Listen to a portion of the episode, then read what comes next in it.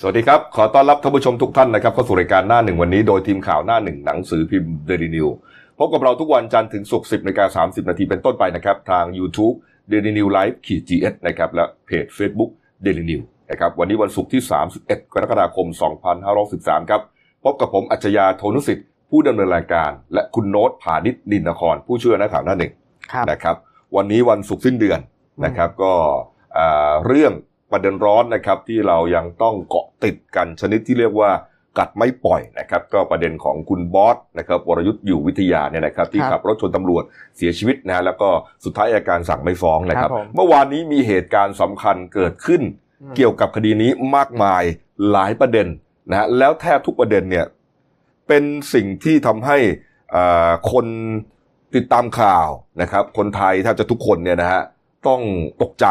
นะฮะแล้วก็เอ่อไม่น่าเชื่อว่าจะเกิดขึ้นได้ในหลาย ๆ เรื่องด้วยกันใช่คุณโนตฮะไม่ว่าจะเป็นเรื่องของอาการเสียชีวิตนะฮะของพยานนะครับปากเอกที่ที่โผล่มาเนี่ยนะครับ แล้วก็รวมถึงการให้การนะครับอืมของตำรวจนะครับครับที่ไปเอ่อชี้แจงต่อกรรมาธิการนะครับประเด็นนี้เลยนะฮะเอาไปดูเรื่องแรกก่อนนะครับ เรื่องของอากรณีที่อ่าทางคณะกรรมาธิการตำรวจสภาผู้แทนราษฎรนะครับ ได้อ่า เชิญตำรวจที่เกี่ยวข้องกับคดีนี้เข้าไปชี้แจงนะครับกรรมาธิการชุดนี้นะครับมีนายนิโรธสุนทรเลขาครับสสนครสวรรค์พักพลังประชารัฐเป็นประธานกรรมาธิการฮะครับส่วนตำรวจที่เข้าไปชี้แจงเนี่ยมีหลายคนด้วยกันนะครับพลตำรวจโทจารุวัฒน์ไวยสยะนะครับผู้ช่วยพบตรพลตำรวจโทสมชายพัชรอินโตอืมผู้บัญชาการสำนักงานกฎหมายและคดีนะครับนี่ฮะก็ไปให้ข้อมูลกันนะครับอืมนี่ แต่ว่าหลังจากการประชุมนะครับ คุณนิโรธออกมาแถลงประเด็นครับสำคัญ ประเด็นสำคัญที่สังคมยังคลางแคลงใจอยู่ณเวลานี้นะฮะก็คือเรื่องของอ้าวกรณีอ่าข้อหาเมาไม่ขับนะครับ ที่อ่าทำไมไม่เอาผิดกับนายวรยุทธ์อืมนะครับ ปรากฏว่าอ่าพนักงานสอบสวนนะฮะได้ชี้แจงกับทางกรรมาธิการบอกว่าอ่า พนักงานสอบสวนไม่สามารถตรวจวัดปริมาณแอลกอฮอล์หลังเกิดเหตุได้ทันที เพราะว่าบอสเนี่ยหนีเข้าไปอยู่ในบ้านนะครับตำรวจทำได้เพียงล้อมบ้านไว้ กว่าจะได้หมายสารเข้าไปตรวจค้นเนี่ยก็เป็นเวลาผ่านไปจนเย็นน่ะ จนเหตุเกิดประมาณตีสี่ตีห้าใช่ไหมฮะจนสี่โมงเย็นนะฮะนี่ฮะทิ้งเวลาไปประมาณ10ชั่วโมง ซึ่งตามกฎหมายเนี่ยระบุไว้ว่า การจะนำคดีตรวจสอบแอลกอฮอล์เข้าสู่ศาลได้ต้องตรวจวัดทันทีหลังเกิดเหตุครับทำให้สามารถเอาผิดกรณีนี้ได้อืมดีฮะ อันนี้ก็ถือว่าเป็นความผิดพลาดของใครล่ะ ก็ไม่รู้แหละนะครับใช่แต่ว่าอ่าหลังจากตรวจแอลกอฮอล์พบเนี่ย คุณบอสเขาว่าอ้างว่าไงนะคุณโนตก็เขาบอกว่าเครียดหลังอืมเกิดเหตุนี่เขาเครียดอืมก็ระหว่างที่ อ่าอยู่ในบ้านก็ต้องดื่มเครื่องดื่มแอลกอฮอล์เนี่ยเข้าไป อ้างว่าที่ตรวจเจอเนี่ย ตอนหลังเนี่ยอืมไม่ได้เขาไม่ได้ดื่มมาใช่อ่าแต่ดื่มหลังจากที่เกิดเหตุแล้วครับแต่ประเด็นที่เป็นที่วิพากษ์วิจารณ์กันมาถึงณเวลานี้นะฮะก็เอ่ออยู่ที่นายนัชนนท์ศรีก่อเกื้อนะครับสสสงขลาพักภูมิใจไทยฮะเป็นโฆษกของกรรมาธิการตำรวจ บอกเรื่องของสารเสพติดโคเคน ครับนะโคเคนที่พบในตัวในบอสเนี่ยนะฮะอ่าก่อนหน้านี้เนี่ยอ่าคืออาผลตรวจของโรงพยาบาลรามาธิบดีบอกว่าพบสารที่ทำให้เชื่อได้ว่า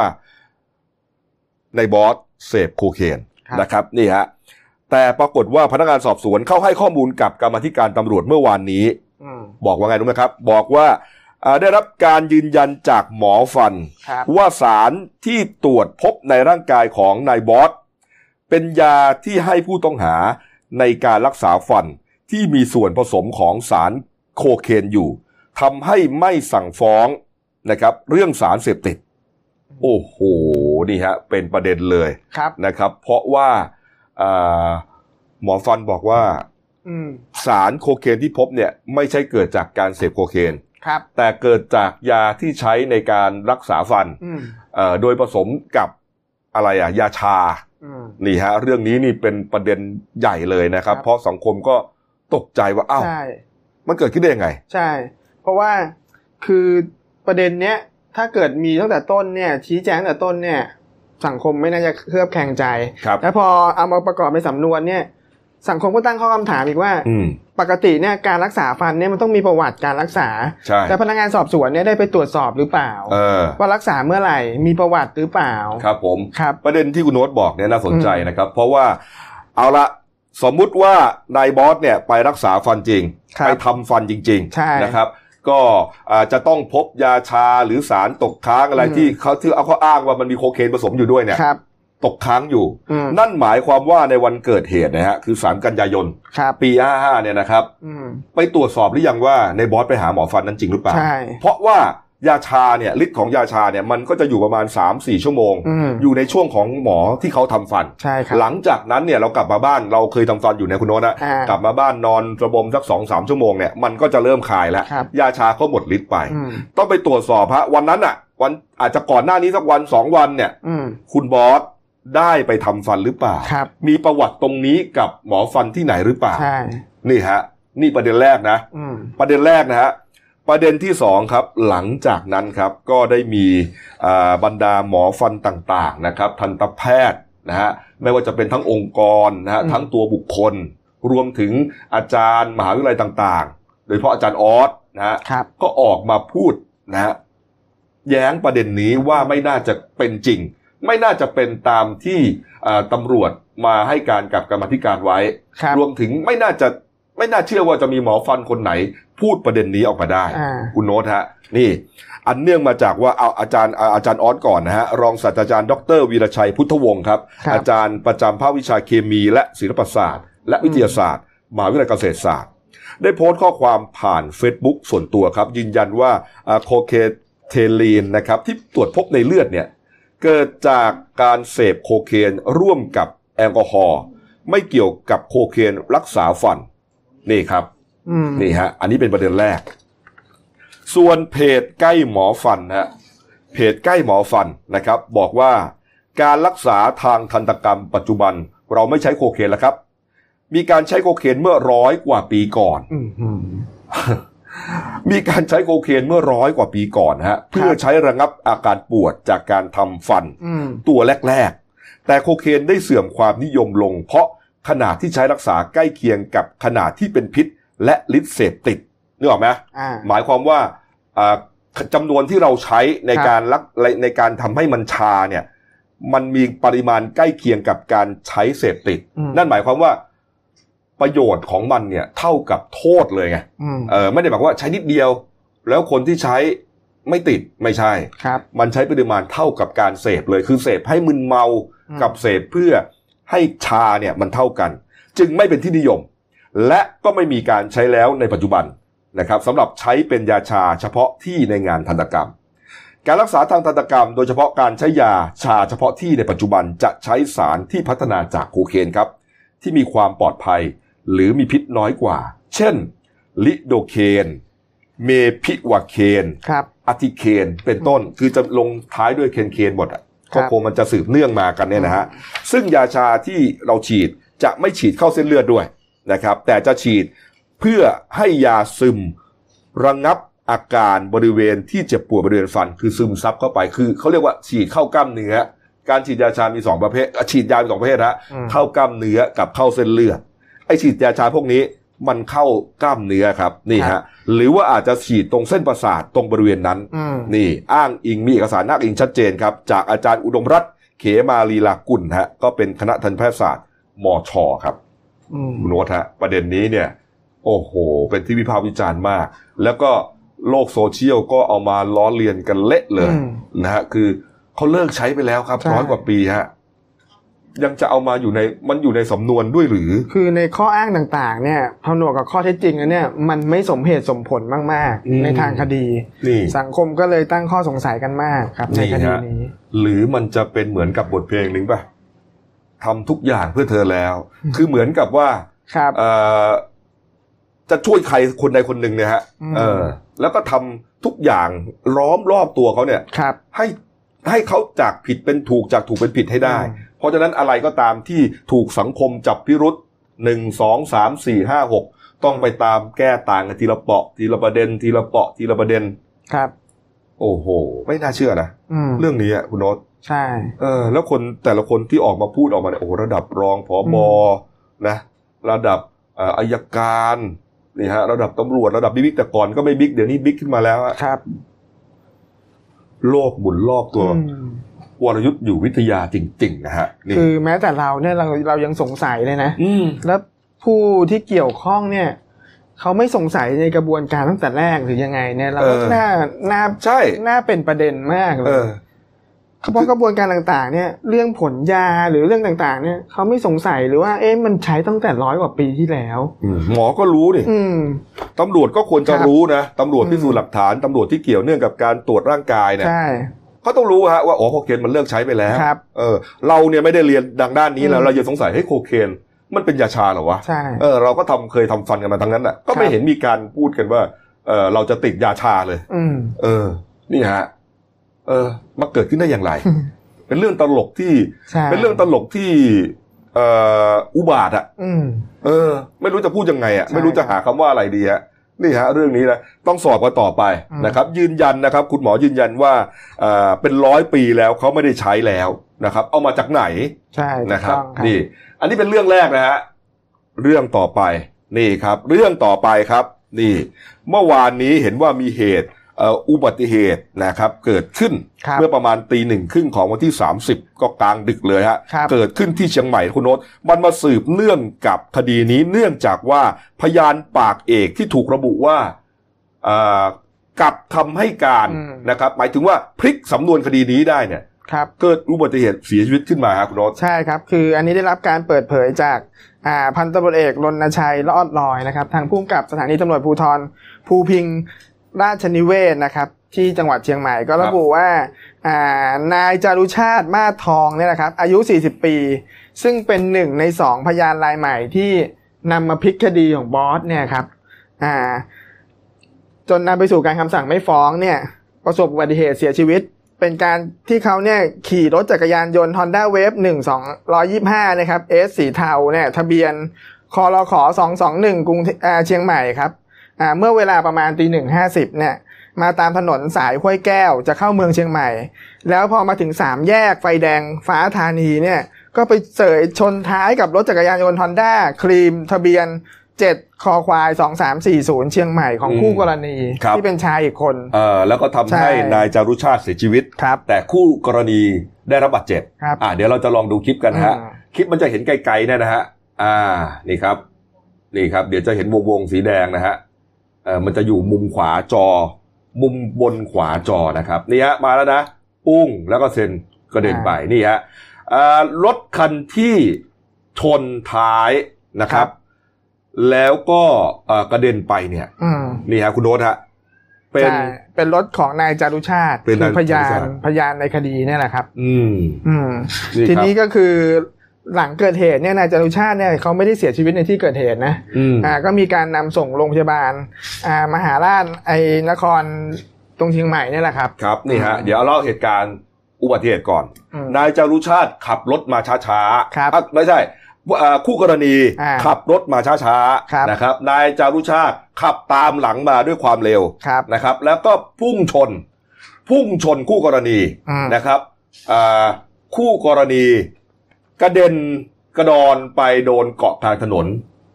เหมือนว่าจะต้องเป็นคนเจ็บหนักหรือเสียชีวิตเนี่ยฮะนี่คู่กรณีกระเด็นมานะ แต่นายจารุชาติเนี่ย อยู่ทางมุมขวาแค่นั้นอ่าเป็นคนชนท้ายเขาแต่เซแล้วก็ไปชนหัวเนี่ยไปกระแทกฟุตบาทเสียครับชีวิตนะฮะอืมแต่คนที่เหมือนน่าจะเจ็บหนักกลับแค่ได้รับบาดเจ็บครับ นี่ฮะเหตุการณ์เป็นอย่างนี้ คนที่แรกอาจจะสงสัย นึกว่าไอ้รถที่กระเด็นมาชนเกาะกลางเนี่ยเป็นนายจารุชาติไม่ใช่นะฮะอืมอ่าที่โดนชนมาเนี่ยก็คือถูกนายจารุชาติเนี่ยชนท้ายครับนะครับ แล้วตัวเองก็เลยกระเด็นไปโดนเกาะกลาง แต่จารุชาติอืมอ่าเซไปทางซ้ายนะครับ แล้วก็ไปชนกับฟุตบาทเสียชีวิตนี่ครับอืมครับผมทีนี้นี่คือในส่วนหลังเกิดเหตุเนี่ยก็มีการนำ นำศพเนี่ยไปอ่าชนสูตรอย่างละเอียดนะครับ ที่นิติเวชของโรงพยาบาลมหาราชนครเชียงใหม่อืมก็ปรากฏว่า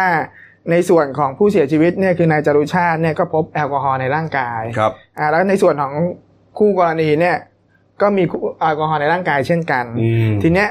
ตำรวจก็จะอยู่ระหว่างการพิสูจน์ข้อเท็จจริงครับอ่าแล้วก็ในส่วนของตำรวจเนี่ยครับก็จะ พิสูจน์ข้อสงสัยที่ว่า เอ๊ะคดีนี้มันมีนัยยะอะไรหรือเปล่าครับเพราะว่ามันประเกิดขึ้นประจวบเหมาะกับในช่วงของการคดีที่สั่งไม่ฟ้องพพูอดดีง่ายๆ ชาวบ้านก็บอกว่าเฮ้ยถูกเก็บหรือเปล่าวะครับเออใช่แต่ว่าเห็นคู่กรณีเนี่ยเขายืนยันนะว่าไม่รู้จักเป็นการส่วนตัวครับนะครับ ขับมาตามทางปกติครับนะครับ ไม่ได้อ่า ไม่ได้มีใครว่าจ้างอะไรบางที่เป็นอุบัติเหตุปกติ ใช่ใช่ไหมทีนี้คือตำรวจก็ต้องทำตามหน้าที่คือจะไปสอบประวัติย้อนหลังของคู่กรณีทั้งหมดอืมแล้วก็ในส่วนของนายจารุชาติด้วยครับ แต่มีข้อมูลใหม่มานะครับ มาจากสำนักข่าวอิสลานะครับอ่าเขายืนยันว่านายจารุชาติที่เป็นพยานปากเอกแล้วตอนนี้เสียชีวิตไปแล้วฮะครับไม่ใช่พยานใหม่นะฮะอืมไม่ใช่พยานใหม่ที่เราเข้าใจว่าพยานใหม่สองคนนะฮะครับเป็นพยานเก่า เข้าให้การตั้งแต่สามวันแรกหลังเกิดเรื่องนะฮะอืมคือตั้งแต่ปีห้าห้าเป็นพยานเก่านะครับเนี่ยอิสลาเขารายงานว่า การเสียชีวิตของจารุชาติมาสทองเนี่ยอ่าพยานสำคัญในคดีนี้เนี่ยนะครับอ่าก็ปรากฏว่ามีแหล่งข่าวจากสำนักงานอายการสูงสุดนะครับ ที่กำลังประชุมทีมอายการเพื่อติดตามคดีนี้เนี่ย เบื้องต้น ขณะกำลังประชุมอยู่ พอทราบข่าวว่าจารุชาติเสียชีวิตเนี่ยอืมสร้างความตกใจให้กับที่ประชุมเป็นอย่างมากอืมเนื่องจากจารุชาติเป็นพยานปากสำคัญในคดีนี้ เพราะจารุชาติไม่ใช่พยานใหม่ เป็นพยานเก่า เคยให้การไว้ตั้งแต่ช่วงสามวันแรกหลังเกิดเหตุตั้งแต่ปี 55 แล้วนะครับจารุชาติให้การไว้อย่างนี้ครับ บอกว่าเห็นเหตุการณ์นะครับ เห็นเหตุการณ์ตั้งแต่อ่า ช่วงที่เกิดเหตุเลยนะครับ โดยบอกว่าตัวเองเนี่ยเป็นผู้ขับรถกระบะครับผ่านรถฟอร์รารี่ของนายวรยุทธ์อยู่วิทยาอ๋อนี่ฮะซึ่งรถของจารุชาติเนี่ยปรากฏอยู่ในกล้องวงจรปิดด้วยอืมคำให้การดังกล่าวเป็นประโยชน์ทางฝั่งของวรยุทธ์นี่ฮะนี่มีคลิปคลิปตอนเฟอร์รารี่ไหมนี่ครับเอ่อให้การว่า เป็นคนขับรถกระบะผ่านรถเฟอร์รารี่นะฮะโอ้แซงเลยเหรอครับ ใช่โอ้ในสำนวนบอกอย่างนี้ครับ เป็นคนขับรถกระบะผ่านเฟอร์รารี่อืมหมายความว่าแซงเฟอร์รารี่นั่นเองอืมนี่อะดู ผมก็งงว่าเอ๊ะมันจะผ่านได้ยังไงวะเนี่ยเฟอร์รารี่เนี่ยนี่คฮะรับ อย่างไรก็ดีครับ การเข้าให้ปากคำครั้งแรกของนายจารุชาติเนี่ยไม่ได้พูดถึงเรื่องความเร็วเอาไว้อ่านนะครับ แค่ผ่านเฉยครับๆไม่ได้บอกว่าความเร็วอะไร ต่อมาครับรองอัยการสูงสุดนะฮะคือนางสาวนิพาพรรุจนรงค์ครับมาตรวจสอบสำนวนคดีอ่าก็ยังพบว่ายังขาดข้อมูลเรื่องความเร็วไป จึงให้พนักงานสอบสวนกลับไปสอบเพิ่มเติม จึงครับเป็นที่มาของการให้ปากคำเพิ่มเติมของจารุชาติ ต่อพนักงานสอบสวนนะครับ เมื่อวันที่ 4 ธันวาคมที่ผ่านมา อ่าต้องให้ปากคำเพิ่มเติมต่ออายการครับ เขาเข้าเขาให้พร้อมกับโอนอากาศโทรใช่ไหม ใช่ฮะ นี่พลอากาศโทอ่าเดี๋ยวดูผมดูนิดหนึ่งนะฮะพลอากาศโท นี่ที่เป็นฐานอากาศอะอ่าครับผม นี่ครับ ก็ เอ่อเขาให้ปากคำกัน โดยการเข้าให้ปากคำของนายจารุชาติครั้งที่สองนะครับ ยืนยันว่าตัวเองขับรถกระบะมาด้วยความเร็ว 80 กิโลเมตรต่อชั่วโมง ก่อนจะขับผ่านรถเฟอร์รารี่ของนายวรยุทธ์ไป อันนี้มันก็แปลกๆนะครับ ดังนั้น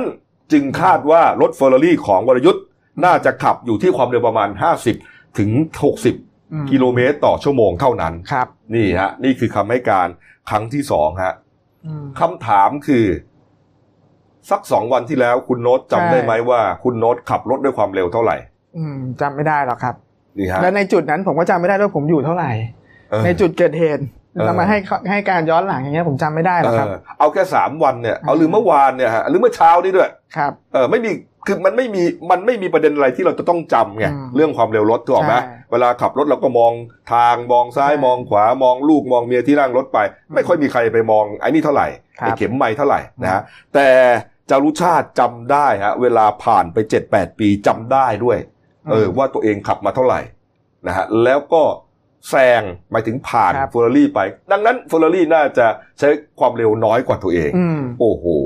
นี่ก็เป็นอีกประเด็นหนึ่งนะครับ แล้วก็ที่เอ่อเขาต้องเขาสังเกตว่าโอ้โหอยู่ดีๆเนี่ย พยานปากสำคัญเนี่ยครับมาเสียชีวิตเนี่ย นั่นแหละ อย่างที่บอกว่าเอ๊ะมันจะอืมถูกเก็บหรือเปล่า มันช่างพอดีมันมากพอดีเหมาะเจาะเหมาะเหม่งเหลือเกินนะ เรื่องนี้นะครับใช่ทีนี่ฮะนี้พอหลังเกิดเหตุเนี่ยกรณีเนี้ยอืมนายศิระเจนจาคาครับครับประธานกรรมาธิการกฎหมายสภาเนี่ยอืมเขาก็เรียกร้องนะว่าให้ให้มีการคุ้มครองพยานที่เหลือออืมเพราะว่าเนื่องจากว่า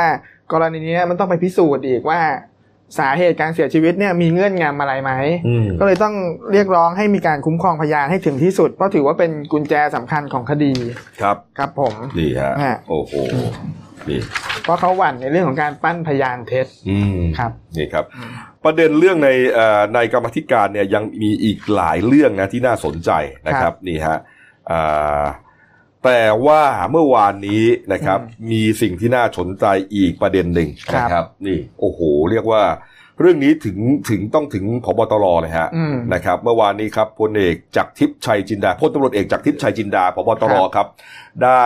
เอ่อเปิดเผยนะภายหลังการประชุมกตรครั้งที่หกนะฮะครับอ่านะฮะอ่าก็มีท่านนายกเป็นประธานนะครับ วันก่อนนู้นเลยนะ วันก่อนนู้นนะฮะอ่าบิ๊กแป๊ะ นะครับ ออกมาแถลงนะครับ บอกยืนยันว่า เอาประเด็นสั้นๆก่อนอืมห้าปีที่ผ่านมานะครับ ไม่เคยเห็น ไม่เคยลงนามสำนวนของบอสนี้เลยอืมห้าปีตลอดที่รับตำแหน่งบปตรอะไม่เคยเห็นสำนวนของบอสนี้เลยครับ แล้วก็รับด้วยว่าตัวเองเนี่ย ไม่รู้กฎหมายทั้งหมดอืมไม่รู้กฎหมายทั้งหมด ไม่รู้ตัวบททั้งหมด จำไม่ได้อืมไม่สามารถแสดงความคิดเห็นได้ ไม่รู้อะไรเลยฮะไม่รู้อะไรเลยฮะอันนี้ผบตรนะครับอืมเมื่อวานนี้พบตรออกมาพูดนะฮะอะเดี๋ยวลองไปฟังก่อนนะ เดี๋ยวผมจะมาขยายอีกทีว่าพบตรพูดอะไรบ้าง ครับจริงๆเจงแล้วผมเนี่ยไม่แบ่งงานชัดเจนไปแล้ว ให้รองผบทุกท่านที่คุมไม่ว่าจะเป็น สายป้องกันปราบปรามนะครับ สายบริหารสายกฎหมายเจเลข้าหรือแม้แต่กระทั่งสายสืบสวนสอบสวนนะครับ เพราะฉะนั้นสายงานมันชัดเจนครับห้าปีที่ผ่านมาผมก็ไม่เคยเห็นจำนวนเหล่านี้ก็เข้าช่องท่านใดท่านนั้นไปเลยนะครับ ก็มีสื่อหรือใครพยายามโยงว่าผมไม่เกี่ยวข้องนะครับ ผมอาจจะรับผิดชอบในส่วนที่เป็นหัวหน้าองค์กรในส่วนนี้นะครับ แต่การแบ่งหน้าที่การงานก็แบ่งหมดแล้วครับก็ต้องดูในรายละเอียดนะฮะนะครับ ผมก็ยังไม่ได้ดูรายละเอียดเหมือนกันนะครับ ก็ฟังจากสื่อทุกช่องที่วิพากษ์วิจารณ์นะครับ แต่ผมก็คอมเมนต์อะไรเรื่องมากไม่ได้ครับ ท่านได้มีการพูดคุยทางภาคกับท่านผู้สูตรบ้างหรือยังครับไม่ได้คุยกันนะครับครับเอาจริงๆนะ ผมไม่ได้มีความรู้เรื่องกฎหมายมากขนาดนั้นนะครับ ผมก็เชื่อว่า ไม่ว่าจะผมเองหรือรองผบหรือใครก็อาจจะมีความรู้สู้นักกฎหมายจริง ๆ ไม่ได้ ผมไม่ได้อ่านนะว่าะผมไม่ได้รู้กฎหมายลึกๆนะครับเพราะฉะนั้นผมจะไปคอมเมนต์อย่างนี้ไม่ได้ ผมไม่ได้อายเลยที่ผมเป็นผอบอแล้วผมจะรู้กฎหมายทุกฉบับทุกตัวมาตราเนี่ยนะครับเพราะคณะที่เขาอยู่ในการพิจารณาเป็นเรื่องของเขาเนี่ยในกฎหมายเนี่ยใครก็ไปแทรกแซงไม่ได้นะครับแค่ความรู้สึกผมนะนะครับแล้วก็จะมีความรู้ของเขามันก็จบในอย่างนี้ซึ่งเราอาจจะไปสั่งแบบผิดถูกๆเนี่ยผมว่าอายด้วยนะ พูดอย่างนี้ได้ฮะเนี่ยครับ เป็นบตรพูดอย่างนี้ได้แล้วนะอันนี้ก็คือผู้นำเลยนะครับ ผู้นำไม่รู้ยุทธจักรศรีอากีไม่เลรู้ยกฎหมายทุกฉบับครับอืมจริงอยู่ครับ เราอาจจะไม่รู้กฎหมายทุกฉบับฮะแต่อ่าในทางกฎหมายเนี่ยขนาดใช้กับประชาชนเองเนี่ยครับ ยังมีคำพูดติดปากเลยอะอืมคุณโน้ตว่าอ้างว่าไม่รู้กฎหมายไม่ได้อืมเออเพราะก็ถือว่าประกาศในราชกิจจานุเบกษาแล้ว และที่สำคัญเนี่ยตำรวจเนี่ย ในกฎหมายก็คือเป็นผู้บังคับใช้กฎหมายนะครับอืมเป็นผู้บังคับใช้กฎหมาย คือคือคุณจงๆไม่รู้อะคุณก็ไปอ่านสิครับครับเออคุณก็ไปถามคนที่รู้สิครับนะแล้วมันเป็นประเด็นสำคัญมันเป็นประเด็นที่พลิกพลิกหน้ามือเป็นหลังตีนได้อย่างเนี้ยครับ คุณต้องไปอ่านต้องไปศึกษาครันะบไม่ต้องไปอ่านทั้งหมดไงฮะก็อ่านเฉพาะที่มันมีประเด็นอยู่นี่ไงครับเออไอ้ข้อเนี้ยมันเป็นยังไงใช่นะหรือถ้าอ่านอ่านหนังสือไม่ถึงวันละแปดบรรทัดอืม ก็ให้ที่ปรึกษาอ่านแล้วมาเล่าให้ฟังก็ได้ เพราะว่าถือว่าเป็นต้นทางนะครับ ต้นทางของกระบวนการยุติธรรม นี่ฮะเอ่อพบตรบอกว่าอย่างไรก็ตาม 5 ปีที่ผ่านมาผมขอยืนยันว่ามีการแบ่งงานชัดเจนอยู่แล้วนะครัฮะบส่วนตัวไม่เคยเห็นและไม่เคยเซ็นสำนวนคดีนี้มาก่อน เพราะได้มอบหมายให้รองผู้จัดการตำรวจแห่งชาติ ดูแลในแต่ละประเภทคดี และมีคำสั่งได้โดยไม่ต้องรายงานมาที่ผมอืมส่วนตัวแล้วไม่ได้ดูรายละเอียดในสำนวนเช่นกัน กรณีสังคมวิพากษ์วิจารณ์ประเด็นที่ครอบครัวนายวรยุทธ์เป็นคนมีชื่อเสียงทางสังคม และแวดวงธุรกิจ อาจมีการต่อสายมายังผู้ใหญ่ของสำนักงานตำรวจแห่งชาตินั้น ก็ไม่สามารถห้ามความคิดได้ ยืนยันว่าส่วนตัวไม่รู้จักและสนิทสนมหรือรู้จักใครมาก่อน ส่วนจะมีความเห็นกับ เป็นเห็นแย้งหรือไม่นั้น ผู้บัญชาการตำรวจแห่งชาติบอกว่าไม่ได้มีความรู้เรื่องกฎหมายเท่ากับนักกฎหมาย และไม่สามารถแสดงความคิดเห็นได้ หลังจากนี้ขอให้รอผลการสรุปของคณะทำงานตำรวจก่อนนะฮะอืมพบตรไม่รู้อะไรเลยฮะครับไอ้นี่ก็ไม่รู้ไอ้นั่นก็ไม่รู้ไอ้นี่ก็ไม่เคยเห็นไอ้นี่ก็ไม่เคยเซ็นอืมเสียครับ ออกมาอย่างนี้อย่าออกมาดีกว่า ตลอด5ปีไม่เคยเรียกดูสำนวนเลย อย่าออกมาเลยครัฮะบอย่าออกมาพูดเลยฮะเสียฮะอะไปดูอีกประเด็นหนึ่งครับ มีประเด็นของคุณนิพิษอินทรสมบัติด้วยนะฮะก็มีการเห็นแย้งเนี่ยนะครับ แต่ว่าอ่าขออนุญาตละไว้ก็แล้วกันนะครับ เดี๋ยวมันจะอ่าเดี๋ยวมันจะใช้เวลาเนิ่นนานนะครับอ้าวไปดูอีกข่าวหนึ่งกันเลยก็แล้วกันนะครับ นี่ครับเอ่อตอนนี้ต้องยอมรับนะคุณโน้ตว่าเอ่อในเอ่อบรรดาสำนักข่าวต่าง ๆ เนี่ยก็ครับมีเอ่อเขาเรียกว่าโซเชียลมีเดียนะครับ แต่ละช่องเป็นเขาเรียกว่าเป็นเอ่อ แพลตฟอร์มอืมในการรายงานข่าวในการเสนอข่าวของตัวเองครับนะครับไม่ว่าจะเป็นสถานีโทรทัศน์นะหนังสือพิมพ์ต่างๆ ก็มีหมดนะ Facebook YouTube นะครับแล้วก็อ่าอาจจะเลยไปถึง Twitter อะไรต่างๆเนี่ยนะครับอ่าครับมันก็มีประเด็นปัญหาขึ้นมานะครับหลายวันก่อนเนี่ยนะฮะกรณีของเฟซบุ๊กนะครับของสถานีโทรทัศน์ไทย PBS นะครับ ไทย PBS นะฮะได้ออกแถลงการผ่าน Facebook เมื่อวันที่ 28 กรกฎาคมนะฮะก็ใจความนะครับบอกว่าอ่าคำชี้แจงกรณีปรากฏข้อความที่ไม่เหมาะสมบนเพจ Facebook ไทย PBS ในช่วงเวลาของการถ่ายทอดสด พิธีจุดเทียนถวายพระพรชัยมงคลอืมเนื่องในโอกาสวันเฉลิมพระชนมพรรษาพระบาทสมเด็จพระเจ้าอยู่หัว 28 กรกฎาคม 2563 นะครับนี่ฮะอ่า ในแถลงการก็บอกว่าตามที่มีผู้นำภาพจากหน้าเพจของ Facebook ไทย PBS และมีการเผยแพร่ส่งต่อในสังคมออนไลน์ ซึ่งเป็นข้อความภาษาไทยที่ถูกแปลด้วยบริการแปลอัตโนมัติของ Facebook นะฮะจากข้อความต้นฉบับภาษาอังกฤษนะครับแล้วมันทำให้มีการสื่อสารผิดพลาดไปอ่าอ่าคาดเคลื่อนไปอืมแปลคาดเคลื่อนไปนะครับนี่ฮะล่าสุดครับเมื่อวานนี้ครับ Facebook Thailand ครับได้ออกแถลงการครับบอกว่าพบว่ามีข้อผิดพลาดเชิงเทคนิคของฟีเจอร์ แปลภาษาอัตโนมัติ ซึ่งส่งผลให้เกิดความคลาดเคลื่อนในการแปลข้อความจากภาษาอังกฤษเป็นภาษาไทย ระหว่างนี้ Facebook ได้แนะนำให้พันธมิตรสื่อมวลชนที่เกี่ยวข้องในประเทศไทย ปิดฟีเจอร์ แปลภาษาอัตโนมัติ และครับทีมงานกำลังตรวจสอบทาง Facebook กำลังตรวจสอบอยู่ครับ Facebook ขออภัยเป็นอย่างสูงสำหรับความผิดพลาดที่เกิดขึ้นในครั้งนี้ฮะแล้วก็ทันทีที่ทราบปัญหาครับก็ได้ตั้งทีมวิศวกรนะครับทีมพัฒนาผลิตภัณฑ์ เข้าตรวจสอบข้อผิดพลาดดังกล่าว พบว่ามีความคลาดเคลื่อนในบริบทของคำราชาศัพท์ฮะอืมก็อ่าทีมผู้เชี่ยวชาญได้ดำเนินการปิดฟีเจอร์การแปลภาษาอัตโนมัติจากภาษาอังกฤษเป็นภาษาไทยชั่วคราว และกำลังดำเนินการหา solution ทางเทคนิค เพื่อปรับปรุงความแม่นยำของภาษาให้ดีขึ้นนะฮะครับนี่ครับเรื่องนี้ก็ต้องใช้ด้วยความระมัดระวังนะอ่านะครับอ่าเอาละครับไปดูอีกเรื่องครับคุณโน้ตครับโควิด -19 ครับเมื่อวานนี้มีประเด็นน่าสนใจนะฮะเรื่องของภูเก็ต แต่ว่ายอดก็ยอดติดเชื้อก็ยังมีอยู่อืมครับผมใช่ครับผมเมื่อวานนะครับเอาเริ่มจากเรื่องยอดก่อนละกันนะคครัรับบในายแพทย์ทวีสินวิษณุโยธินนะครับ ทางโฆษก ศูนย์บริหารสถานการณ์การแพร่ระบาดของโรคติดเชื้อไวรัสโควิด -19 เนี่ยแหละครับที่สบคก็ระบุว่าอ่าประเทศไทยนะครับอ่าพบผู้ติดเชื้อรายใหม่เพิ่มขึ้น 6 รายอ่าทำให้ไม่มีไม่มีผู้เสียชีวิตเพิ่ม แล้วก็อืมไม่มีอ่าในส่วนที่รักษาหายครับทำให้ยอดสะสมตอนนี้ผู้ติดเชื้ออยู่ที่ 3,304 คนครับ แล้วก็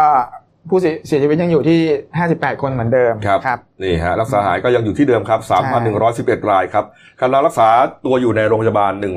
135 รายครับ ในส่วนของที่ติดเชื้อใหม่ 6 รายเนี่ยกลับมาจากต่างประเทศทั้งหมดนะครับอืมก็มีมาจากอียิปต์แล้วก็มาจากซาอุดิอาระเบียครับแล้วก็อยู่ในสถานที่กักกันตัวของรัฐเมื่ที่อชวานลบุรี เมื่อวานนี้ก็เป็น 66 วันแล้วนะคครัรับบวันนี้เนี่ยถ้าแถลงแล้วไม่พบอีก ในครับไทยเนี่ยนะฮะก็เป็น 67 วันที่ครับปลอดเชื้อใช่นะครับนี่ฮะแล้วก็มีประเด็นที่น่าสนใจก็คืออ่านายวรวุฒิอุ่นใจครับรองหัวหน้าพักกล้า พร้อมนายเทมไกรทัศน์เนะครับตัวแทนพักกล้าภูเก็ต และนายธันวาไกรเลิกโฆษกพักกล้านะครับเขาไปยื่นหนังสือถึงนายกรัฐมนตรีนะครับ ที่ศูนย์รับเรื่องราวร้องทุกข์รัฐบาลสำนักงานปลัดนายกรัฐมนตรีอ่าโดย เมื่อวานนะครับก็มีนายธีรพัฒน์เนี่ยประยูนสิทธิ์ปลัดสำนักนายกในฐานะกรรมการของสบคเนี่ยเป็นตัวแทนรับหนังสืออมประเด็นสำคัญก็คือ อ่า เรื่องการแก้ไขและฟื้นฟูเกาะภูเก็ตครับ ให้กลับมามีศักยภาพในการทำรายได้เข้าประเทศ ครับ ต้องครับยอมรับว่าภูเก็ตเนี่ยอืมเป็นจุดที่มีโควิด -19 ระบาดระบาดมากครับเป็นอันดับสองของใช่ประเทศไทยฮะนะฮะอืมรองจากกรุงเทพมหานครฮะครับแล้วก็แทบจะ โอ้โห ก่อนหน้านี้นี่เป็นไข่มุกอันดามันอืมตอนนี้หนีหมดเลยฮะนักท่องเที่ยวอะไรหนีหมดเลย แทบจะเป็นเอ่อคือเปรียบ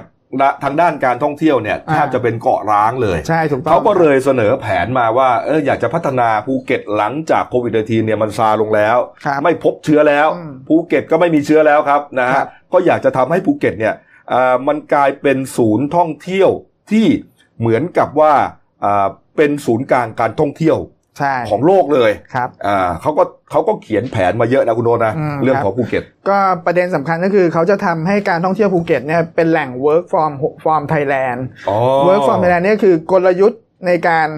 อ่าสร้างจำนวนนักท่องเที่ยวเนี่ยเน้นจำนวนนักท่องเที่ยวมากกว่าจำนวนวันท่องเที่ยวครับ ครับผม มันเหมือนกับเป็นคำล้อ work from home ครับหมายความว่า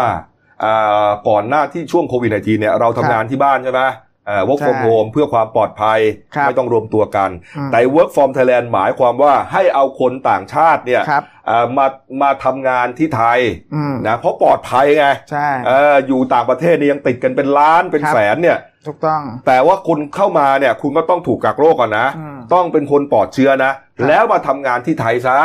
โดยเอ่อเอาเลยเอาเกาะภูเก็ตนี่แหละ เป็นจุดทำงานครับเหมือนกับพักผ่อนไปด้วยอ่าใช่ทำงานถูกต้องไปด้วย แล้วก็อ่า ล้อกันไปว่าเป็นใช่ work from Thailand แล้วก็เป็นการกระตุ้นเศรษฐกิจอืมกระตุ้นความเป็นอยู่ของคนในพื้นที่แล้วก็เศรษฐกิจในประเทศไทย อันนี้น่าสนใจครับมาก น่าสนใจมากนะครับเอ่อแล้วมันก็จะมีมาตรการพันปาเอ่อต่างๆเนี่ยเพราะครับเพื่อผ่อนปลนให้เข้ากับไอไอแผน work from Thailand ใช่ไม่ว่าจะเป็นเรื่องของผ่อนปลนวีซ่าใช่นะครับเรื่องของการอ่าทบทวนงบประมาณภาษีอะไรต่างๆเนี่ยซึ่งอ่าเขาเขียนแผนมาเยอะแล้ว นะครับ เดี๋ยวว่ากันใช่นี่ฮะน่าสนใจมากอืนะมเรื่องภูเก็ตนะครับ อันนี้เป็นอยู่เจ็ดประเด็นที่เขาชูให้อ่าอืมเสนอให้รัฐบาลครับไปพิจารณาแก้ไขใช่ครับผมนี่ครับอ้าวอ่ามาดูยอดติดเชื้อหน่อยนะครับ เรารายงานกันทุกวันนะครับสหรัฐอเมริกาครับ ตอนนี้4ล้าน4แสน9หมื่นนะครับเสียชีวิตไปแสนห้านะครับบราซิลก็มาอันดับ2ครับ2แสนอะ2ล้าน6นะครับตายไป 9 1 0 0 0นะครับ อินเดียอันดับ3ครับ ติดเชื้อล้าน5ตายไป3 4 0 0 0ครับอืมส่วนผู้ติดเชื้อทั้งโลกนะครับ ตอนนี้17ล้าน2แสนคนเศษแล้วนะครับ เสียชีวิตไป6แสน7นะครับนี่ครับ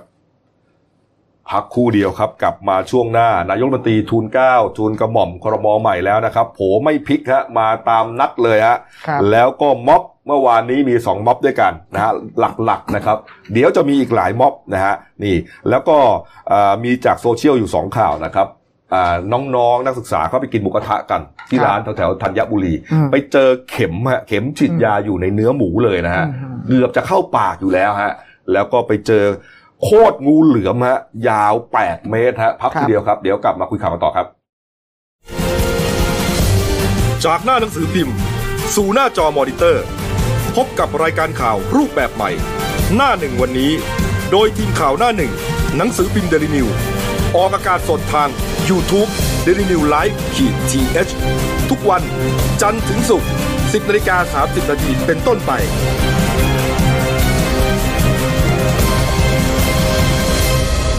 แล้วคุณจะได้รู้จักข่าวที่ลึกยิ่งขึ้น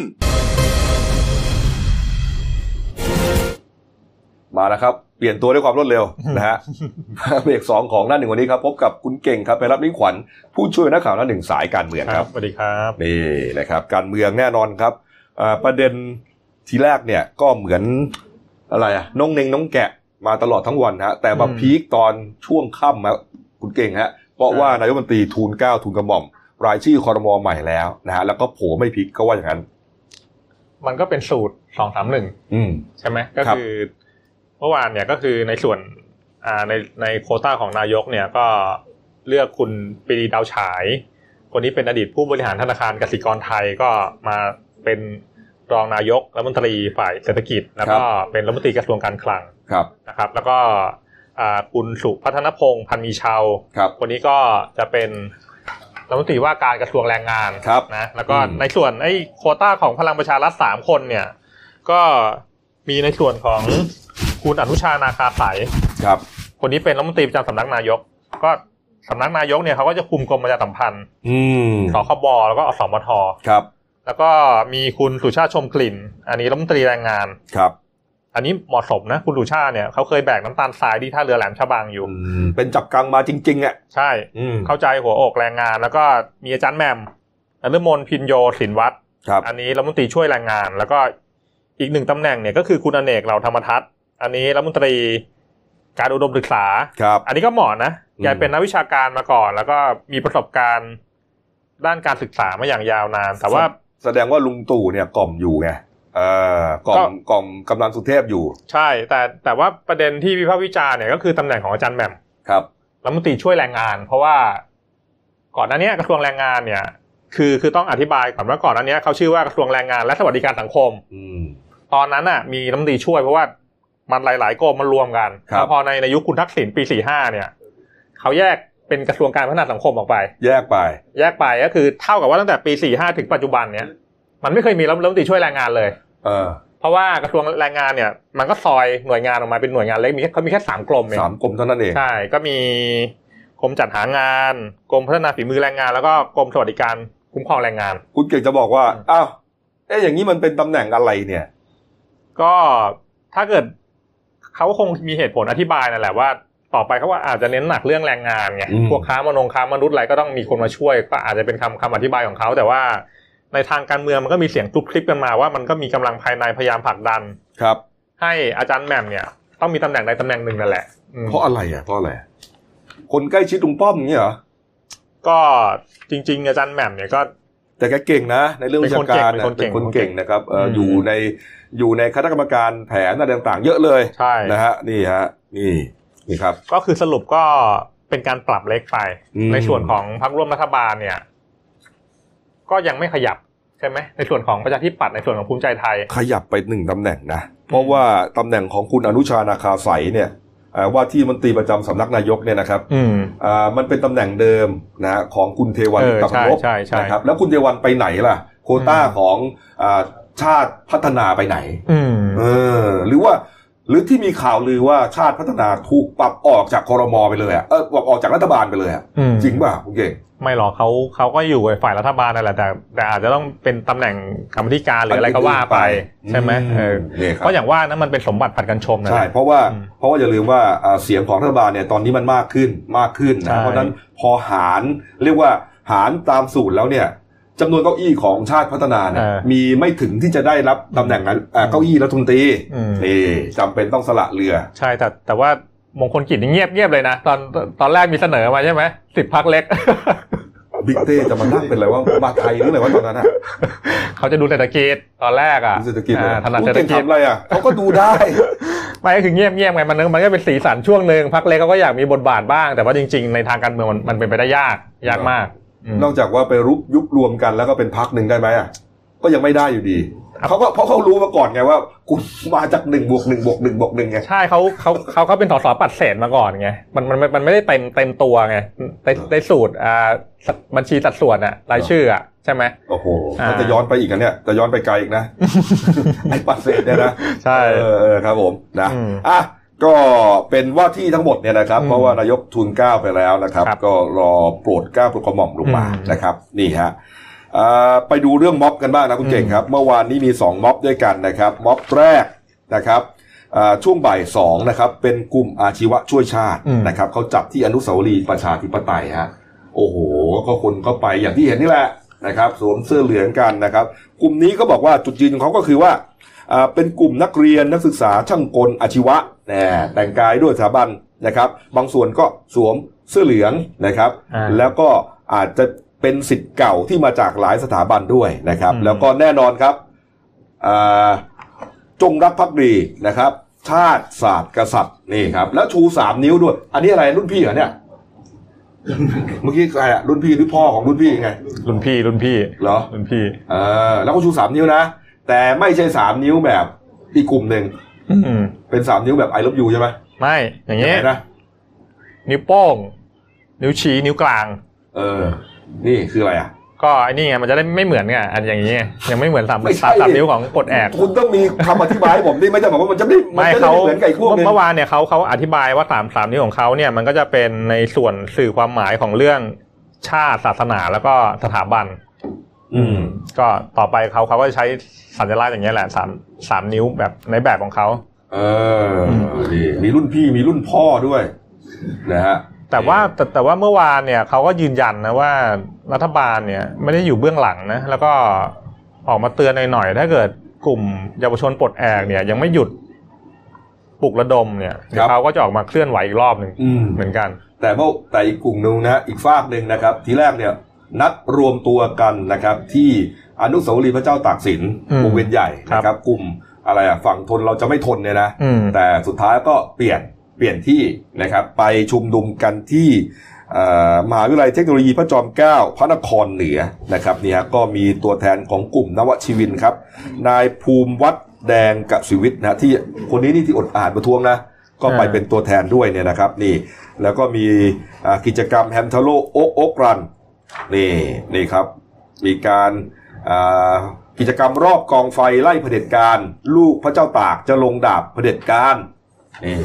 คือคือเมื่อวานจริง ๆ เนี่ย ดูอยู่เหมือนกันมันก็จะมีหลายกลุ่มนั่นแหละ จะครับมีกลุ่มเยาวชนปลดแอก มีกลุ่มไอ้นี้ด้วยนะ กลุ่มฟันเฟืองประชาธิปไตย อันนี้อันนี้ก็จะเป็นอาชีวะอีกกลุ่มหนึ่งก็จะจะมารวมกับกลุ่มนักศึกษา แล้วก็จะมีกลุ่มอ่านักศึกษาพระจอมเกล้าเนี่ยแหละครับ ก็เมื่อวานเขามีกิจกรรมไม่ดีด้วยนะ พอ จัดงานเนี่ยเขามีมอบธงสัตยาบันด้วยครับก็คืออ่าในอ่ามหาวิทยาลัยในเครือสามสามพระจอมเนี่ยเดี๋ยวเขาเขาเขาจะหมุนกันจัดจัดชุมนุม ก็จะมีพระจอมเกล้าพระนครเหนือครับแล้วก็พระจอมเกล้าเจ้าคุณหาราชกระบังครับแล้วก็พระจอมเกล้าธนบุรีหรือว่าบางมดอืมอืมนี่ครับก็จะเวียนกันไป ใช่อ้าวนี่ อะไรนะไอ้ไอ้นี่แกนแกนนำเยาวชนจากระยองจากนอกเลยอะอืมชื่ออะไรล่ะอะ จำไม่ได้นะครับ ไปด้วยไปไปนี่นี่ฮะแล้วผมดูกำหนดการต่างๆ เนี่ยเขามีแทบจะทุกวันเลยนะคุณเก่ง เมื่อวานเนี้ไม่ใช่มีแค่สองสองสองกลุ่มนะใช่ต่างจังหวัดนี่ก็เยอะเลยอืมอำนาจเจริญนี่ครับ ก็มีนครปฐมก็มีฮะนี่ฮะโอ้โหหลายที่เลยนะครับ วันนี้ก็ชุมนุมหลายนี่หลายนะแล้วหลายมีจุดไก่ด้วยนะอืมไก่เออโอ๊ก็ กก็ก็เป็นแนวทางของนักศึกษาเขานะโอ้โหแต่ไม่อยากจะคิดเลยถ้าเกิดไอ้ไก่โอ๊กนี่มามาหน้าทำเนียบพร้อมมันเป็นโอ้โหเป็นพันตัวนี่อูเสียงมันจะดังมากเลยนะไก่โอ๊กเนี่ยพี่แล้วพี่กบเคยได้ยินใช่ไหมคุณคุณคิดว่ามันจะไม่เกิดขึ้นได้เหรอไม่ใช่คือว่าเสียงเสียงมันแบบมันบาดหูไงตัวเดียวยังลำคาญอะโอ้โหรับรองนายกทำงานไม่ได้อะตรงนั้นอะตึกไทยคู่ฟ้าเออคือผมไม่ได้ลำคาญม็อบอะไรนะฮะก็ก็เป็นกิจกรรมของนักศึกษาไปแต่หมายว่าเสียงของมันอะ เออโอ้โอ้ ต่อไปมันจะขาดตลาดหรือเปล่าเนี่ยเหรอไม่แน่ใจไม่ขาดนะครับท่านเดี๋ยวก็ดูนะ เดี๋ยวเจ้าเจ้าของโรงงานนะ ผลิตเพิ่มเลยเออเออแล้วลดลดเปอร์เซ็นต์ให้เขาด้วยนะเออเขาขายได้เยอะไงใช่นะฮะแล้วก็มีนะครับ มีกำหนดการเห็นว่าอีกหลายมหาวิทยาลัยเขาก็เตรียมที่จะจัดการชุมนุมในอนาคตต่อไปนะครับนี่ฮะเสกคาถาผู้พิทักษ์ปกป้องประชาธิปไตยครับ นัดกันครับ 3 สิงหาคมก็คือวันจันทร์จันทร์หน้า6โมงเย็น อนุสาวรีย์ประชาธิปไตยครับเอออันนี้เว็บนัดว่าจะเป็นของมหาวิทยาลัยเกษตรศาสตร์อืมนะฮะขออภัยถ้าจำผิดนะฮะโอ้โหนี่ครับ อีกที่หนึ่งครับ ธรรมศาสตร์จะไม่ทนประกาศวันจัดชุมนุม 10 สิงหาคมฮะ5โมงเย็นเป็นต้นไป นี่ อันนี้ยังไม่ได้บอกที่ไหนก็คงจะที่ธรรมศาสตร์หรือเปล่าอืมนะครับนี่สงคือที่คือที่ทาบจมาริง ๆ สถานการณ์ตอนตอนเนี้ยจากที่ประเมินเนี่ย ม็อบเนี่ยยืดเยื้อแน่ครับ เผลอๆเนี่ยในใจผมนะฮะเผลอๆข้ามปีเออมันก็มีทุกวันอะ คือคือคืออย่างนี้เด็กๆเนี่ยเขาใช้ยุทธศาสตร์อย่างนี้ไงมันมันไม่ได้มีมีกองทัพหลักครับชุมนุมปักหลัก แต่ว่าเขาใช้ยุทธศาสตร์หมุนอืมหมุนในการชุมนุมอะอ่าพระจอมเกล้าพระนครเหนือชุมนุมเสร็จอ่าวันนี้เกษตรศาสตร์ วันนี้ธรรมศาสตร์อืมคือแต่ละกลุ่มพอหลังจากชุมนุมเนี่ย มันมีการการเก็บพลังแล้วก็การชาร์จพลังอยู่ แล้วก็ท้ายสุดเนี่ยมันจะหมุนไปเรื่อยๆสถานการณ์เนี่ยจริงๆเนี่ย ไทม์ไลน์มันได้เลยนะครับ สิงหาเนี่ยชุมนุมเกือบทั้งเดือนโอ้โหแล้วก็ผมว่ามันน่าจะไปยืดเยื้อช่วงตุลาเพราะว่ามันเป็นสัญลักษณ์ด้วยเออเดือนตุลามันจะมีปัญหาทั้งหนึ่งเศรษฐกิจปากท้องอืมเมื่อวานกระทรวงการคลังออกมาประเมินแล้วเศรษฐกิจติดลบ 8.5 ครับ มากกว่าแบงก์ชาติอีกที่ประเมินแล้วก็สองเนี่ยอะคนตกงานอีก ตกแน่ๆเป็นล้านอืมสามเนี่ยทั้งเรื่องอะคดีบอสอีก ถ้าถ้าเกิดมันมันไม่มีคำคำตอบที่เคลียร์นะอืมท้ายสุดเนี่ยอ่าเสากระบวนการยุติธรรมเนี่ยมันจะสั่น พอสั่นเนี่ยมันจะไปกระทบเสาด้านอื่นๆตามมารวมถึงความเชื่อมั่นของรัฐบาลด้วยซ้ำใช่ มันจะไปช่วงละอูช่วงตุลานั่นแหละไอ้ช่วงช่วงนั้นแหละโอ้โหน่าน่าจะอุละอูมากเลยทีเดียว นี่ครับอืมนี่ฮะก็ต้องจับตาดูกันต่อใช่ไปนะครับ ว่าม็อบเนี่ยอืมจะทำให้พลเอกประยุทธ์นะครับอ่าแล้วก็คอรมอแล้วตอนนี้เห็นว่าจะมีคอรมอใหม่เข้ามาแล้วเนี่ยฮะอ่าขยับอะไรหรือเปล่า คือนะรับคือคือประเด็นที่รัฐรัฐบาลกังวลเนี่ยผมผมเชื่อว่ามันจะเป็นประเด็นอย่างนี้นะคือว่าด้วยด้วยด้วยความที่ถึงถึงแม้ว่าถ้าเกิดมันจะเป็นไก่โอ๊กหรือว่าวิ่งแฮนด์ทาโร่รัฐบาลไม่ออกเนี่ยแต่สิ่งที่รัฐบาลต้องเจอเนี่ยคือว่าเด็กรุ่นใหม่เนี่ยมปลายเตรียมอุดมครับยังไม่เข้ามหาวิทยาลัย เอาแล้วนะ สู้อีกสี่ห้าปีนะกว่าจะเข้ามหาลัย เด็กมหาลัยปีหนึ่งสู้อีกสามสี่ปี เพราะฉะนั้นเนี่ยในระยะห้าปีเนี่ย ผมว่าถ้าเกิดรัฐธรรมนูญไม่แก้แล้วสวเลือกบิ๊กตู่เข้ามาอีกอีกรอบนึงเนี่ย มันจะเจอแรงเสียดทานอย่างนี้ไปตลอด โอ้โห เพราะว่าเด็กรุ่นใหม่เกิดขึ้นคนรุ่นเก่าตายลงไป แล้วเราเห็นได้แล้วเราได้เห็นแล้วด้วยนะครับใช่ภาพของนักเรียนขาสั้นเนี่ยใช่กระโปรงบานขาสั้นนะมัธยมปลายเนี่ยออกมาร่วมชุมนุมแล้วนะฮะอ่าอุเตรียมอุดมคือนะครับแล้วก็อ่าที่เกษตรศาสตร์มันมันมีตัวตัวอย่างอย่างที่พี่พี่กบพูดอะชัดเจนเลยอย่างแพนกวินเนี่ยเขาเคลื่อนไหวตั้งแต่ขาสั้นนะใช่ ปัจจุบันเนี่ยขายาวอยู่มหาวิทยาลัยธรรมศาสตร์เนี่ยอืมเคลื่อนไหวต่อเนื่องเนี่ยโมเดลเนี้ยมันจะเกิดขึ้นสี่ห้าปีข้างหน้าเนี่ยรับรอง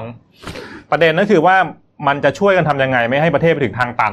อืมแล้วก็มันจะวนกลับไปที่เดิมไงถึงทางตันปุ๊บยึดอำนาจเสร็จ ตั้งคณะคนขึ้นมา ปฏิรูปประเทศ ล้มเหลว วนกลับมาอีกรอบหนึ่งอืม เออ สิ่งที่จะทำให้อ่าประเทศไม่ถึงทางตัน ก็คือทำให้มันถูกต้องทุกอย่าง นั่นเองฮะมันง่ายสถานการณ์ตอนนี้มันไม่มีใครถอยไงคุณพูดกว้างไปไหมถูกต้องเนี่ยเออบางทีถูกต้องอีกคนนึงอาจจะไม่ไม่ถูกต้องอีกคนนึงหรือเปล่าใช่อืมอืมนะครับนี่ฮะการเมืองมีอะไรเพิ่มเติมไหมครับคุณเก่งไม่มีครับประเด็นนี้นะคปรับระมาณนี้ผมนะจับตากันต่อแล้วกันนะครับ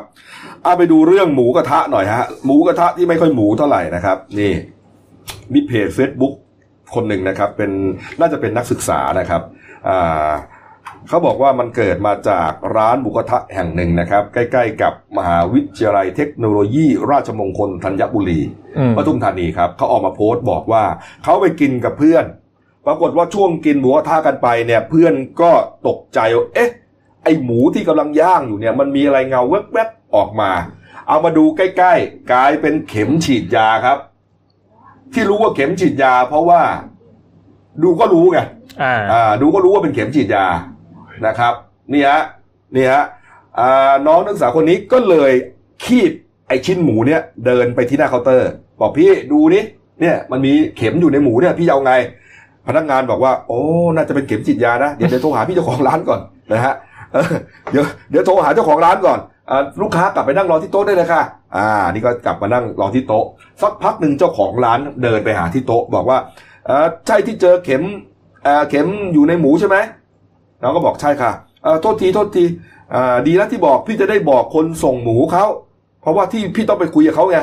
อีน้องนักศึกษาก็รู้สึกว่าเอ๊ะมันมันแปลกๆพี่แต่ว่ามันยาวมากเลยนะ แล้วมันอยู่ในเนื้อหมูเนี่ยเนี่ยหมูเนี่ยเกือบกินเข้าไปแล้วเนี่ย ดีนะที่มันสะท้อนแสงมาเนี่ย คือกินเข้าไปหนูตายแน่นะเจ้าของร้านบอกว่าดีแล้วที่บอกขอโทษนะคะ แค่นั้นฮะก็เดินจากไป ในกลุ่มก็เริ่มกินไม่ลงแล้วโอ้โหใครจะกินลงเออความสนุกมันหายไปแล้วไงปกตินี่ต้องตักตักกันสี่ห้ารอบอ่าก็เลยไม่กินกันไม่หมดแล้วไอ้ที่ตักตักมาก็เซ็งๆว่ะกินก็ไม่รู้จะเจออีกหรือเปล่าสุดท้ายก็เลยเช็คบิลกลับบ้านโอ้ยอย่างนี้ต้องกินฟรีแล้ว เช็คบิลด้วย โอ้นี่คุณเก่ง นี่ยังไม่ช็อกเท่านี้ฮะอ่าอย่าฟังต่อไปอะต่อต่อครั้งต่อไปฮะปรากฏว่า เอ่อกับข้าวไอ้ไอ้ที่เขาเอามาก็เหลือใช่ไหมอ่า จ่ายเงินเสร็จออกมาพนักงานวิ่งตามเลยเอ้ยน้องน้องน้องน้องมาจ่ายค่าปรับอาหารเหลือก่อน เออคุณจะบ้าเหรอเนี่ยนี่ฮะเจ้าของร้านก็เดินมาบอกว่า เดินมาอ่านึ นึกว่าจะมาบอกว่าเอ้ยไม่เป็นไร อย่าไปเก็บน้องเขาไม่ใช่ครับ จ่ายค่าปรับด้วยนะคะ กินเหลือ 80 บาทค่ะ เออ โอ้โห นี่ฮะ น้องเลยบอกว่าโอ้พี่ แต่หนูเจอเข็มในเนื้อหมูนะยังจะมาเก็บหนูอีกเหรอไอ้เจ้าของไอ้เจ้าของร้านบอกว่า ก็น้องกินเหลือไงเล่าเออ โอ้โห สุดท้ายจ่ายครับอื้อหือโอ้โหจ่ายฮะ แต่ว่าตกลงกันว่าจ่าย ครึ่งหนึ่งคือ40บาท ให้แบงค์ร้อยไปทอนมา40อีก อีนี่งงเลย มันครึ่งหนึ่งตรงไหนวะเนี่ยเออสุดท้ายเจ้าของร้านก็บอกว่าอะอะเอาไป50บาทก็แล้วกัน น้องสรุปอย่างนี้ครับ สรุปบอกว่า พอจ่ายเงินเสร็จ พวกเราเดินหนีเลย อะไรของมันวะ เข้าใจว่าไม่ใช่ความผิดของเขา เพราะเขารับเนื้อหมูมาอีกที แต่คุณเป็นเจ้าของร้านควรจะรับผิดชอบหน่อยเพราะวะนี่อะไรเนี่ยจะแทงคออยู่แล้ว จ่ายก็จ่ายเต็มยังจะมีหน้ามาปรับอีก ใครจะกล้ากินลง น้องเข้าใจสิทธิของน้องผิดไปแล้วครับใช่นะครับ บอกว่าเข้าใจว่าไม่ใช่ความผิดของเขาเพราะเขารับหมูมาอีกที ไม่ใช่ฮะใช่ มันเป็นความผิดของร้านเขาเต็มๆครับเต็มเต็มนะฮะน้องยังเข้าใจผิดครับเออตรงนี้นะฮะเอ่อไม่ได้หมายความว่า เอ่อเป็นหมูที่ซื้อมาผักที่ซื้อมาจากที่อื่น แล้วเจ้าของร้านจะผิดไม่ใช่ฮะเออคุณเป็นเจ้าของร้านต้องทำทุกอย่างนะฮะวัตถุดิบทุกอย่างที่จะออกไปสู่ผู้บริโภคปลายทางอืมสุดท้ายที่คุณจะเก็บเงินเขาเนี่ยต้องสะอาดปลอดภัยทุกอย่างครับ ความผิดคือเจ้าของร้านครับ ถูกต้องนะครับ น้องเอาภาพนี้ไปแจ้งกับสำนักงานผู้บริโภคได้เลยสำนักงานคุ้มครองผู้บริโภคของผู้บริโภคได้เลย นะฮะไปแจ้งตำรวจไปด้วยก็ได้ ลงบันทึกประจำวันเป็นหลักฐานไว้ก่อนเลยอืม นะฮะโอ้โหเงินก็เก็บเต็มแถมมาเก็บค่าปรับกูอีกเนี่ย เออ น้องเข้าใจผิดนะฮะ ใช่ ปรับความคิดสมัยนะครับ อืม เดี๋ยวนี้สิทธิอ่าเรื่องคุ้มครองผู้บริโภค สิทธิอืม มนุษยชนเนี่ยอ่าคุ้มครองเราเต็มที่ อืมนะครับ นี่เลยงานงานใหม่ อนุชานาคาสายเลยรัฐมนตรีสำนักนายก ไปร้องแรงงานเลยเหรอ ไม่เขาเขาดูรัฐมนตรีสำนักนายกอ๋อสำนักนายกใช่ไหมสคบสคบสคบนะครับอืม อ้าวเอาละครับ อะปิดท้ายอีกเรื่องหนึ่งครับอืมไปดูเรื่องช็อกช็อกๆเกิดขึ้นที่อำเภอบางพี จังหวัดสมุทรปราการครับกู้ภัยอบตบางฉลงฮะเขาได้รับแจ้งจากชาวบ้านบอกว่าเจองูเหลือมขนาดยักษ์เลื้อยพาดอยู่บนกำแพงบ้านนะครับ ช่วยมาจับหน่อยฮะยักษ์มันจะสักเท่าไหร่เชียว พอไปถึงฮะโอ้โห เจองูเหลือมนะฮะยาวกว่า 8 เมตรฮะน้ำหนักชั่งได้เมื่อเช้านี้เกือบร้อยกิโลกรัม 80กิโลกรัมฮะโอ้โห กว่าจะจับมันได้ใช้เวลาเกือบครึ่งชั่วโมงฮะตัวใหญ่มากอะโอ้โหใหญ่ ตัวใหญ่มากอะ8เมตรอะที่บ้านผมเนี่ยก็งูเข้าบ้านบ่อยครับ เพราะว่าหลังบ้านติดคลองนะฮะ ก็ยังไม่เคยเจอตัวใหญ่ขนาดนี้นะเออโอ้โหนี่ฮะเนี่ยเอ่อหลายคนอาจจะสงสัยว่าเอ๊ะกู้ภัยเนี่ย พี่ๆกู้ภัยเขามาจับงู จับตัวตะกรวดที่เข้าบ้าน พวกเนี้ยอืมเขาเอาไปไหนอืมนะครับ ก็ได้รับคำตอบนะครับ ว่าเขาเอาไปส่งให้กับกรมอุทยานแห่งชาติสัตว์ป่าและพันธุ์พืชนะครับ เพื่อที่จะปล่อยเข้าป่าต่อไปฮะใช่ เพราะว่าตามตามกฎหมายในยงูเหลือมเนี่ยเป็นคืออยู่อยู่ในบัญชีสัตว์คุ้มครองด้วยนะอืมพระราชบัญญัติสัตว์คุ้มครอง อืม แล้วเราก็ต้องเชื่อมั่นด้วยว่า มันจะไม่เลื้อยกลับมาบ้านเราอีกนะฮะต้องปล่อยไกลๆหน่อยส่วนใหญ่เขาไปปล่อยที่ไหนอะเก่งรู้ป่ะก็เขาใหญ่ใช่ใช่ใช่เออมันใกล้ที่สุดเนี่ย อืมเออ ครับ เออ เนี่ย ใครที่ไปกางเต็นท์เขาใหญ่ก็ระวังนะเชอรี่ ตื่นมาอาจจะอาจจะเห็นพี่โน้ตหายไปครึ่งตัว เออเอออ้าวมาดูการ์ตูนขาประจำของคุณขวดนะครับ นี่ครับ คุณเก่งโซโล่หน่อยฮะอืมเออเป็นเหมือนกับภูเขาน้ำแข็งกับหัวใช่ไหมนะครับ แล้วก็บอกว่าเสถียรภาพของรัฐบาลนะมีคุณลุงอยู่ข้างบนนะ อาจจะงนเงินงอนเงันเพราะว่า VIP เฟอร์รารี่หรือเปล่า ใช่ก็คือเฟอร์เฟอร์รารี่ก็ไปชนนั่นแหละ แล้วท้ายท้ายสุดเนี่ยประเด็นก็คือว่าถ้าเกิดกรรมการต่างๆที่ตั้งเนี่ยทั้งกรรมการของท่านนายกใช่ไหมอาจารย์วิชามหาคุณของอายการอายการสูงสุด อันนี้เจ็ดเจ็ดวันนะ เดี๋ยวเขาเขาจะมีผลวันอังคาร แล้วก็ในส่วนของตำรวจเขาขอสิบห้าวัน ประเด็นก็คือว่ามันจะไม่มีประโยชน์เลยถ้าเกิดตั้งขึ้นมาแล้วเนี่ย มันไม่มีคำตอบที่เคลียร์สังคมให้ได้ว่า ทำไมบอสถึงไม่โดนฟ้องอืมเข้าสู่กระบวนการที่ศาลอืมถ้าเกิดมันไม่มีคำตอบที่เคลียร์เนี่ย ท้ายสุดเนี่ยไอ้นั่นน่ะไอ้เสาเสาหลักกระบวนการยุติธรรมแล้วก็เสาหลักอื่นๆเนี่ย มันจะพังเออแน่นอนล้วก็แล้วก็จะลุกลามบานปลายใช่นะครับ ยิ่งตอนนี้มีผู้ชุมนุมการชุมนุมแล้วด้วยเนี่ยอืมก็ต้องระมัดระวังนะว่าอาจจะอ่าติดได้ง่ายใช่จุดติดได้ง่ายอืมนะครับ เนี่ยเอามาดูหนังสือพิมพ์หน้าหนึ่งนะครับ นี่ฮะก็มีเรื่องอุบัติเหตุนะครับ มีเรื่องจับบ่อนไฮโลนะครับ ชุมนุมนะครับ ส่วนเรื่องอ่าส่วนเด่นในฉบับนะครับ คอลัมน์นะฮะก็จะมีเป็ดปักกิ่งรถเด็ดเดอะเฮาส์หน้าสี่ครับนี่โตนเกษตรตอบโจทย์อาชีพหน้า 16ฮะบันเทิงมีครับไม้วริศ8 ปีวงการบันเทิงครับ ส่วนเรื่องสั้นของฉันนะครับ ที่ตีพิมพ์ลงในเดลินิวฉบับวันเสาร์ที่ 1 สิงหาคมนะครับ ชื่อว่าเรื่อง Dead or Alive ครับ โดย